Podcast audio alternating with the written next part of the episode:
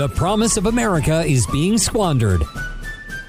How are we going to restore our nation back to a sensible, citizen-centric government? Welcome to Reimagine America with Joyce Cordy.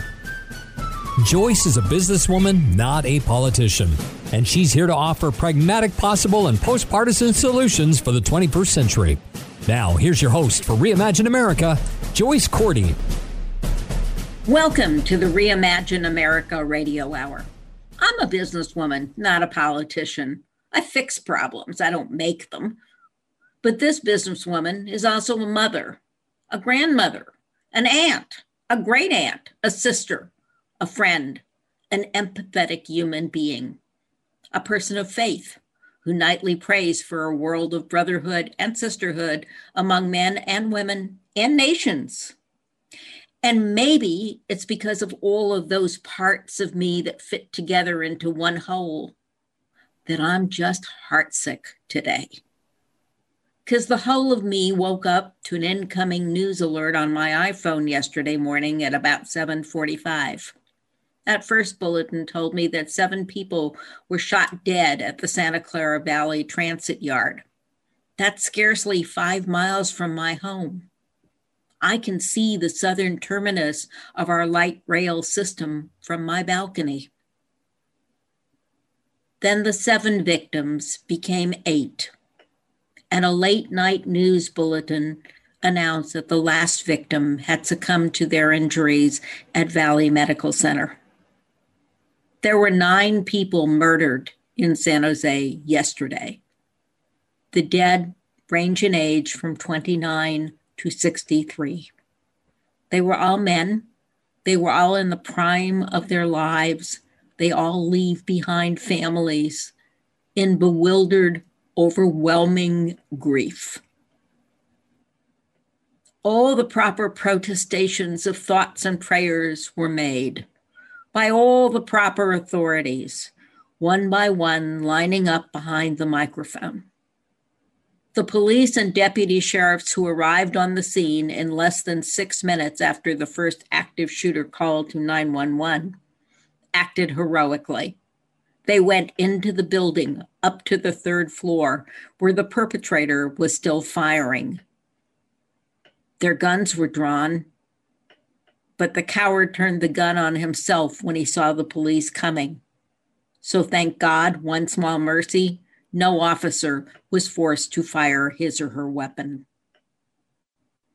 No, we don't know what the motive for the killings was. His ex-wife says he hated his job, had for years. That's confirmed by customs officers who detained him briefly several years ago on a return uh, trip into the United States from the Philippines. A former girlfriend said he was violent when drunk and off his bipolar meds. So my next question is, how did he get a gun?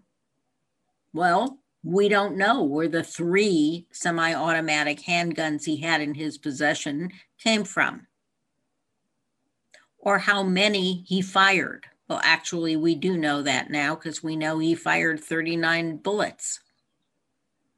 But we don't know where he got the twelve bullet magazines he used. ten bullets per magazine is the law in California, and it has been since the year two thousand. We'll find answers to the gun questions eventually, but it won't change the outcome. Nine innocent lives were ended in a blink of an eye. Nine families, a work family of thousands, many who witnessed the shootings, plus this entire one million plus person city. We always have prided ourselves on being the safest big city in America. Well, we're all changed forever. Governor Newsom made the trip from Sacramento to join city and county officials. This is not the governor's first visit to a site of a mass shooting in this county. He was here in twenty nineteen when the world-famous Gilroy Garlic Festival was turned into a mass murder scene by an angry teenager. And again, yesterday, he was at the V T A yard. Addressing the assembled group of officials and reporters, he asked, I think he said it best, what the hell is going on in the U S A? Let's repeat that. What the hell is going on in the U S A? There have been one hundred thirty-nine mass shootings in this country this year, and it's only the end of May. A mass shooting is a shooting where more than three people are shot. Of those one hundred thirty-nine mass shootings, fifteen have been mass casualty events. At least once a month since he became president, Joe Biden has had to order the flag over the White House lowered to half staff. Last weekend, over three hundred forty people across the United States of America were shot in various states and cities, attending parties and other normal events. And just last Friday, a six-year-old boy was shot and killed on a Southern California freeway as his mother was driving him to kindergarten. He was strapped safely in his car seat. The police call that one a case of road rage. Like Aiden Leo's mom, I find it an incomprehensible failure of our public safety system. And apparently she and I are not alone. The reward for information leading to the arrest and conviction of Aiden's killer has grown to over two hundred thousand dollars. But justice will not bring Aiden back to his parents and his sister. Just as Sandy Hook, Charleston, Las Vegas, Marjory Stoneman Douglas High School, Aurora, Columbine, Atlanta, Boulder, Tucson, and El Paso did not persuade Congress to pass a single law that would reduce the rate of citizen upon citizen killing. And I would predict that neither will San Jose. What is wrong with the U S A, Governor Newsom asks? Well, the mainstream press would like to blame the gun lobby. It's not the lobbyists who are at fault. They're just doing their job. What is wrong is G O P members of the United States Senate have decided the only lives that matter are their own political lives. As long as the gun lobby contributes to their primary campaigns so that they won't get a primary on the right, although I'm trying to figure out what could be righter than their position on this. And a primary on the right is what they fully expect they would get if they voted for strong background checks and other gun owner reforms. As long as gun money runs their way, the blood of our fellow citizens will flow on our streets, in our homes, and our businesses. You know what? I am done with thoughts and prayers. I want, no, I demand real gun ownership reform, and I demand it now. No, universal background checks are not enough.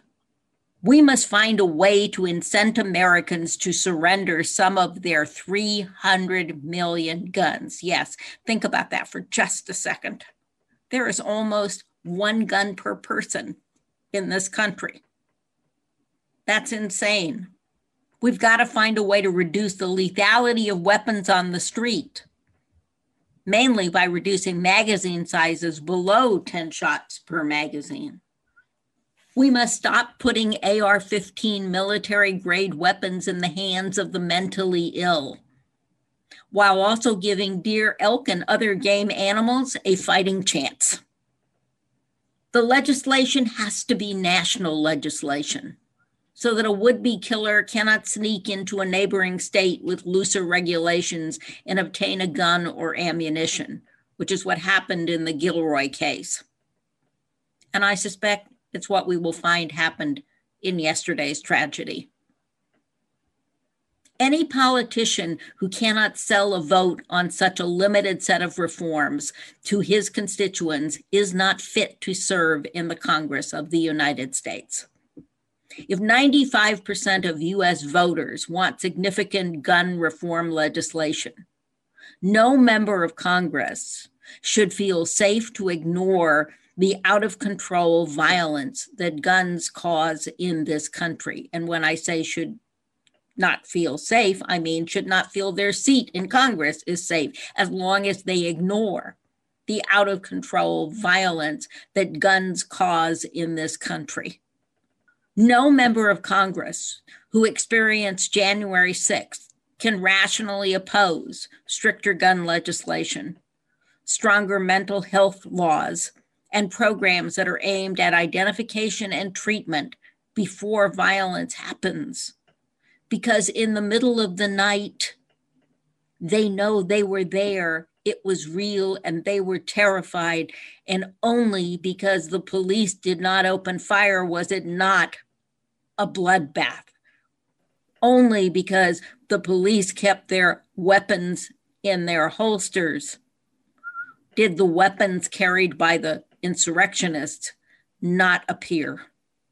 Any member of Congress who is so lacking in political skills that he or she cannot sell a first step compromise toward legislation protecting the lives of six-year-olds on their way to kindergarten is definitely in the wrong job, the wrong profession. Over this Memorial Day weekend, as you're listening to this podcast, I'm going to ask you to do your part to fix what's wrong in the United States. Email your member of Congress and your senators to explain that you will not support their reelection if they do not support reducing, reducing the gunfire on the nation's streets. If your member shows up at your Memorial Day parade, get in their face. Make an issue of their weakness in the face of the opposition of the N R A, the National Rifle Association. Be polite, but be firm. Remind them that there are many more voters than there are N R A members. ninety-five percent of N R A members as well support stronger background checks and red flag legislation, at least that. And, you know, you ought to remind that representative that the N R A is bankrupt. So they've really got no money to donate to congressional reelection campaigns. And that's an opportunity to circle back to your conditional support for your representative or your senator's reelection, that is only if they do, if they work to end the violence on America's streets. I was reminded while participating in a vigil tonight for the nine that were killed yesterday that all of those nine men were union men. The A F L C I O can and should join with police and fire units to recruit and support congressional candidates who understand weapons, who know how dangerous they are in the wrong hands, who know how to use them and know how important good training and licensing is. Men and women as candidates and as representatives who can offer and support reasonable regulation aimed at reducing violence in our workplaces and on our streets, in our churches and our schools. And if you're foolish enough to think anything is going to change without a very significant effort from voters, I remind you that two members of Congress were nearly murdered by semi-automatic weapons fired by crazy people. But that's not budged their colleagues over the last two decades. I'm a realist. There is no solution to the problem of gun violence in the United States. The best we can do is mitigate the damage done by guns. Increasingly, when I write or speak, about the need to curb gun violence in America. I'm reminded of just how lucky you and I and our family members are for each day we are given without experiencing gunfire. I am reminded that life can be snuffed out in a second by a coward hiding behind a wall with a weapon. So let's find the collective courage to change the pattern. And let's do it in the names of the ten innocents who got unlucky in California in the last five days. And in the names of the thousands of others in the days, months, and years that have passed without change.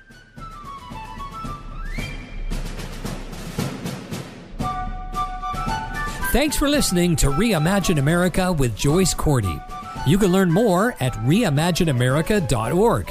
Got a comment or an idea for a future show? Email Joyce at reimagine america dot org or find her on Twitter at Joyce Cordy or at Reimagine Radio. Take a minute now and go to reimagine america dot org. Join the forum. We'd love to hear your thoughts. If you love the podcast, donate and tell others. You can invite Joyce to speak at your next meeting or conference through reimagine america dot org. And finally, don't forget to subscribe to this podcast at ricochet dot com or c dash suite network dot com. That's c dash suite network dot com. Together, we really can reimagine America. This podcast is a part of the C-Suite Radio Network. For more top business podcasts, visit c dash suite radio dot com.